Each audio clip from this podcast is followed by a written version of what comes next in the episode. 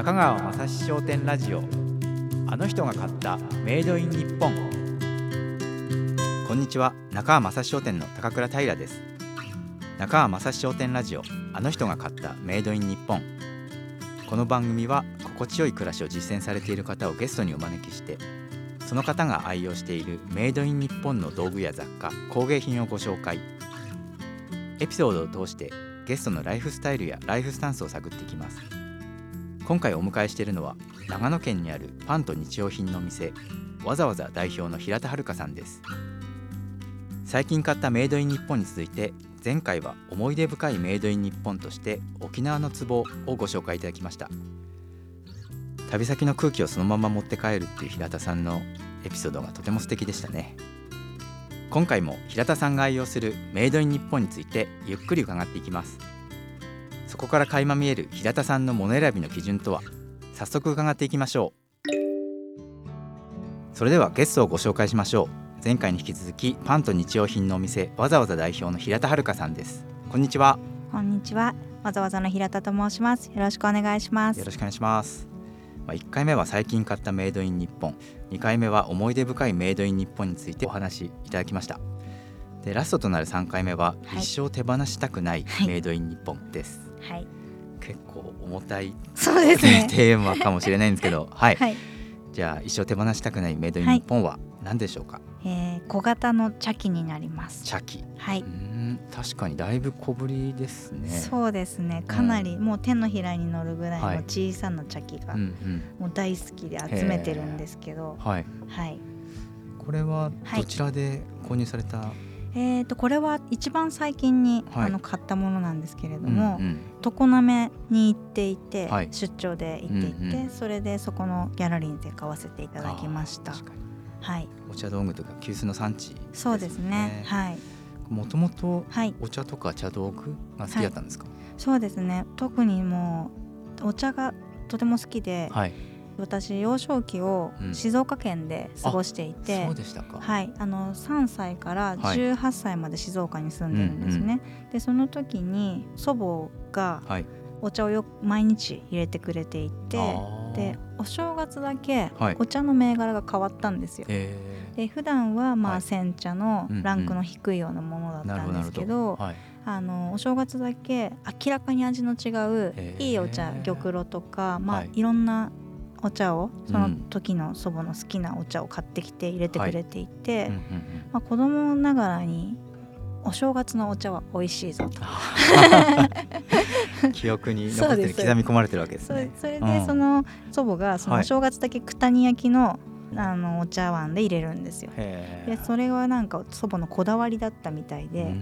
なんかそれが東京に出てきていたら、はい。まあ、一気に実家から離れると、うんうん。お茶を飲まなくなっていってまあ、すごい寂しいなと思って、でうんうん。だんだんコーヒーがは、ん。流行り始めていた時で、みんなコーヒーをハンドドリップしてたりし始めたんですよ。はいはい なんですけど自分もやってみたんですけど、はい。なんかお茶がいいなと思って、うんうんでデパートの地下にお茶を買いに行って、うん。それをでもただ煎茶だと高いので、はい。当時はほうじ茶、うん。まあ、一歩堂さんのほうじ茶とあ,、はい。と金沢のあの棒茶加賀棒茶はい。が好きでよく買ってたんですけど、うん。それを家で飲むと、うん。まあ、別にその当時はお金がなかったので茶器にはこだわりはなかったんですけど、無印のティーポットとかで確か入れていてはい。でもいいなって思ってたんですよ、うんうん 学生時代の話で、うん。まあ、渋いですよね、ね、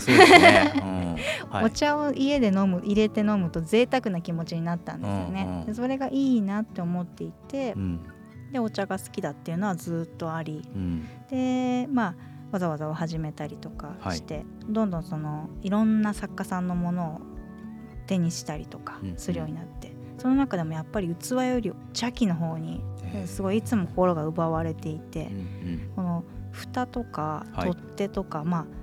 なんか後ろ手だったりとか横から出てたりとか、うん。いろいろ形あるじゃないですか。うんうん。で最初は普通に何人か分を入れられるはい。茶器を購入してたんですけど、はい。急須を買ってたんですけど、うん。でも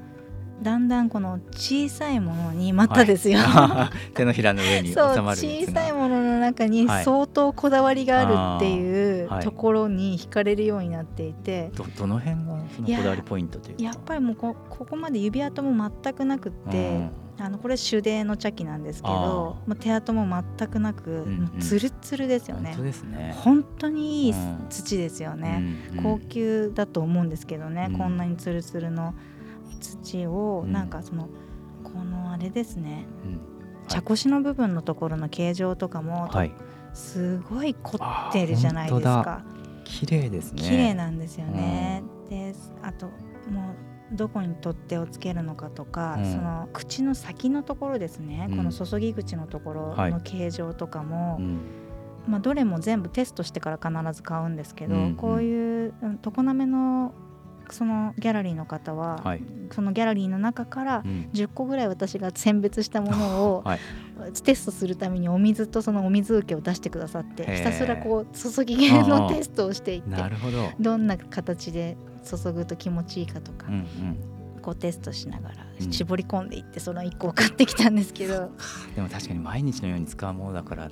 ね、使いやすいというか綺麗に注げないと。そうなんですよね、うん、ここの切れ方がすごい、はい、まあ、これもめちゃくちゃいいんですけど、はい、これちょっと試してやってみます。なんか最後に一滴残るんですよ、ここの注ぎ口のところに少しだけ、平田さんが今、お水を注いでくれました、水を 入れてみたいと思うんですが、ここのこの切れ方すごくないですか？何もないんですよ。綺麗に切れました、ね、ここにもなまっつきもしないですほとんど。うんうん、でやっぱりこういうのが本当にプロの人ちょっと高倉さんもどうぞ入れてみてください。いい。切れ方が。あ確かに気持ちいい。気持ちいいですよね、はい、スッと切れますね。そうなんですよ。なんかこういうレベルに達していて、うんうん、工芸としても本当技術としてもいいし、うん、見た目も麗しいし、うんうん、なんか茶器って最高だなみたいな。いろんな形が持っているので、はい、今それおいくつぐらい？いやもう多分20個ぐらい持ってますかね多分。あのガラスのショーケースの中に茶器だけ別に入れていて、はい、他のあの器たちとは別格なところに 位置づけさせてあのめでてるんですけど、であのまあ、味のことちょっと、はい私の感覚ですけど、えー、大きい急須で入れるよりも小さな茶器で1杯分だけ出す方が全然美味しく感じます。そうなんですね。はい。だいぶ美味しく感じます、もしかしたらあのティースプーン1杯で3銭飲めますよとかってあるじゃないですか、はいえ。ー、あれでまあ大体煎茶だと85度とか90度ぐらい、うん、まあ玉露だと60度ぐらいで入れるんですけど、うんうん、そういうのも多分守れるんですよね小さいやつだと。適量とはいそうだと思います、うん、で必ず最後まで注ぎ切るのでこうやって、うん、最後の一滴がやっぱりお茶って一番美味しいって言われてるんですけど、うん、そこまでちゃんと注ぎ切れるので、うんうん、なんかそれも美味しさにつながっているのかなはいと思います。はい。これ結構20個もあると、はい、なんか偏ってきませんか？どういう気持ちで選んでるのか？そうですね、うん、あの一番最初にその茶器の、はい、この私が虜になったきっかけの作家さんがいて、はいはい加藤宝さんっていう方がいて、はい、加藤宝さんの最初大きなティーポットを購入したんですよ。でそれがその切れが最高でで本当に形も美しくって、うん、でその加藤宝さんの小さな茶器をさらにまた見つけて買わせていただいたら、うんうん、あの大きなポットでさっき言ったように入れるよりも小さいポットの方が味がちゃんと美味しく出せるってことに気づいて、はい、でそこから集め出して。なるほど。で基準は今持っていないもの、うん、あ やっぱ違う種類が欲しいんですよね、はい。うんうん、今持ってる形とは全然違ったり雰囲気違うものを見つけるとときめいて買ってます、うん、いいですね、はい、でもちゃんと買うだけじゃなくて使ってらっしゃって豊かな時間ができるっていうのがその一連がいいですね。そうですね。だからなんか茶会は結構開きたくて友達とかとそのピクニックに行って、はい。公園でこの自分の茶器を出して煎茶を入れてあげたりとか時々するとすっごい喜ばれるんですよ。すよね、まさかお外でお茶を飲めるって思ってないし、うんうんお湯だったら持ってけばとか、あと小さいので沸かしたりもできるので、さってなんか水筒じゃなくてお茶を茶器とお茶をそこで出してあげるみたいなことするとすごいみんな特別な気持ちになってくれるので、それも嬉しくて時々東京に。も持ってったことあ、えー、そうです友達がそれを私に教えてくれました、うん そういえば今思い出しましたけど、はい、あの、はい、うなぎの寝床の白水くんという、あのうなぎの寝床という会社をやっている白水くんが、一緒に東京でご飯を食べる約束してたんですよ。あの日本料理のコース食べてたんですけど、うん、最後に彼が大きな風呂敷包みを出して、うんあのお店の方に断って僕が今日のお礼にみんなにお茶を振る舞いたいんですけどお茶を入れてもいいですか？って言って自分の茶器をカゴの中から出して、煎茶をみんなに入れてくれたんですよ。ではい、で料理のその作ってる、はい、あの日本料理のあの板前さんにもそのお茶を差し上げて、うん、みんなで5人ぐらいでお茶飲んだんですよ。いいですね。それで感激して、うんうん、九州から茶道具持って、はいうんうん、みんなのためにお茶を入れるとか素敵すぎると。ね、私もやりたいと思って、うんうん、彼がその持ってた竹かごだったんですけど、はい、私はこういうかごに入ってたらいいなっていう自分で大分に行った時にカゴを買い、はい、その中に入る茶器を買いで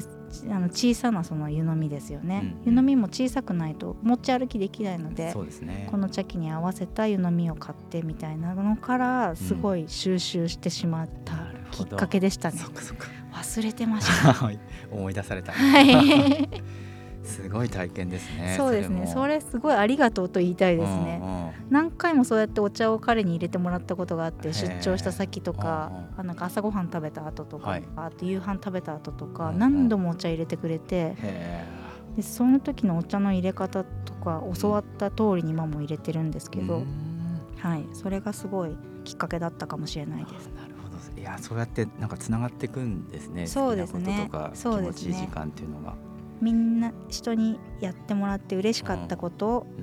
また他の人にやりたい、うんうん、自分もそうしたいみたいな感じですね。なるほどすごい話、はい、こ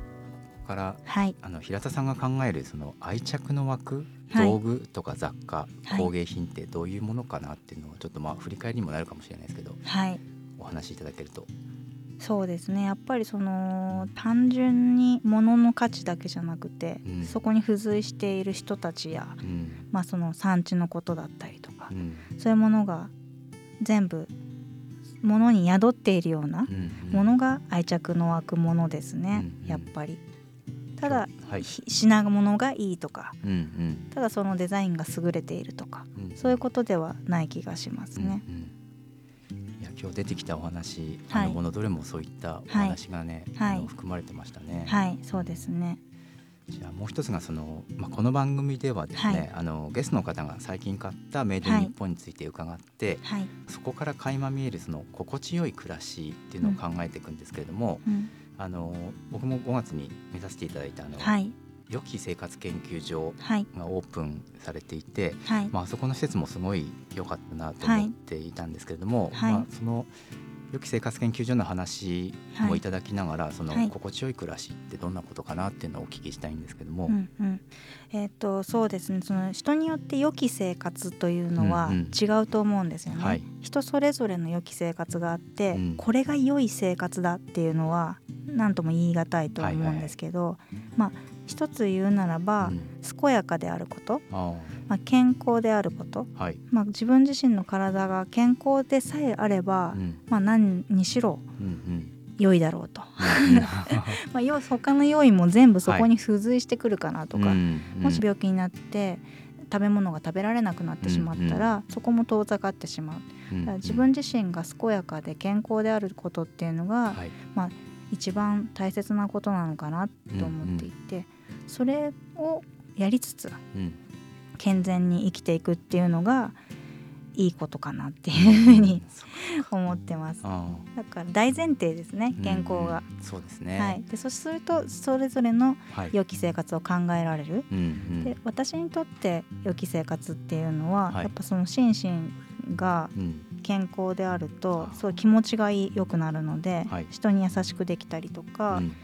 地域のこと考えられたりとか、うんうん、まあ他の人に還元したりとか、はい、役立つような行動ができるっていうことなのかなっていうふうに最近は思います。なるほど、はい、でもそうですね。振り返ってみると今日平田さんが選んだものっていうのは、はい、本当になんか心が豊かになったりとか、はい、まあ、体も健康になったりっていうものも、はい、非常に多く含まれてたので、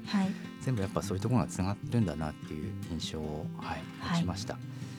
最後に平田さんからのご紹介したいことなどございますか？はい、今年の4月に、うん、山の上のパン屋に人が集まるわけという本を、え出版しました。あの細胞数式ブックスさんから出てるんですけれども、うん、これはわざわざを作るまでのストーリーから作った後、うん、今までのことあとこれからのことがずっと綴ってある本で、うんうん、まあ一見その私経営者なので、うん、経営本だととらわれがちなんですけれども、うん。うんはい、実はそうではなくって、うん、私がその人生を通じて、わざわざを作り何を言いたいのかやりたいのかっていうことが丁寧に心に沿って書かれてるっていう感じの本なんですね。はい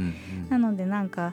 えーと、経営に興味がない人も普段何か普通って何だろうとか今現在に違和感を抱いていて、うん、本当にこれでいいのかなって思ってる人たちとかも読むと、うん、あこんな人がこんなことやってるんだって普通って自分で作れるんだっていう風に元気になったりすることもできると思うので、うん、ぜひ読んでいただけたら。あとその本もですね、はい、ものなので、うんうん、わざわざのものづくりのやり方で作っていまして、うんうん、余った紙で印刷しています。なので版を重ねるごとに、はい、あの紙がどんどん変わっているんですね。うんうん、実はあのまた造版が決まりまして第3版が今度出るんですけれども、うんうん、あありがとうございます。またそれも違う紙で。はい、ページそうなんですよページごとにどんどん変わっていくんですけど、はい、それもそういう紙としてとか、うん、本というものとしての質感とかも楽しんでもらえたらなっていうふうに思います。いいですね。いや僕も読ませていただいたんですけどもありがとうございます。本当にでも何でしょう。ビジョンとか経営とか戦略の話もあるんですけれども、はい、まずなんか読み物として面白いというか、はい。ね、結構やっぱ平田さんがどうやって生きてきたかとかっていうのが結構真剣にとか赤裸々に書かれてるんで、非常にあの楽しめて、でやっぱおっしゃったようにその自分にとっての普通とか心地いいってなんだっていうきっかけにもなったので、はいすごいいい体験をさせていただきました。ありがとうございますはい。ということで、えー、平田さん3回にわたり素敵なお話ありがとうございました。ありがとうございました。中川雅史商店ラジオ。あの人が買ったメイドイン日本。長野県にあるパンと日用品の店わざわざ代表の平田遥さんをお迎えした。中川雅史商店ラジオあの人が買ったメイドイン日本。今回は一生手放したくないメイドイン日本をご紹介いただきました平田さんのお話で印象的だったのが物を物単体で見るんじゃなくてその物の周りのことですかね、まあ、作り手さんとか産地とか、まあ、あと売っている人あとその旅の思い出だったりとかそういった体験含めて愛着を持って接しているっていうのが非常に印象的でしたね。でそれを日常で使って心身ともに豊かになることが心地よい暮らしだということをおっしゃってました。ものを選ぶ上で大切にしたいですね。さて次回も素敵なゲストをお迎えします。ラジオパーソナリティのクリス智子さんです。ハワイで生まれ幼い頃は京都フィラデルフィア横浜など歴史ある町で暮らしてきたというクリスさん。現在は鎌倉にある古い一軒家をリノベーションしたご自宅で自然を感じながら日々を過ごしていらっしゃいます。こだわりの数々じっくり伺えそうです。あの人が買ったメイドイン日本。お相手は中川正史商店の高倉平でした。さようなら。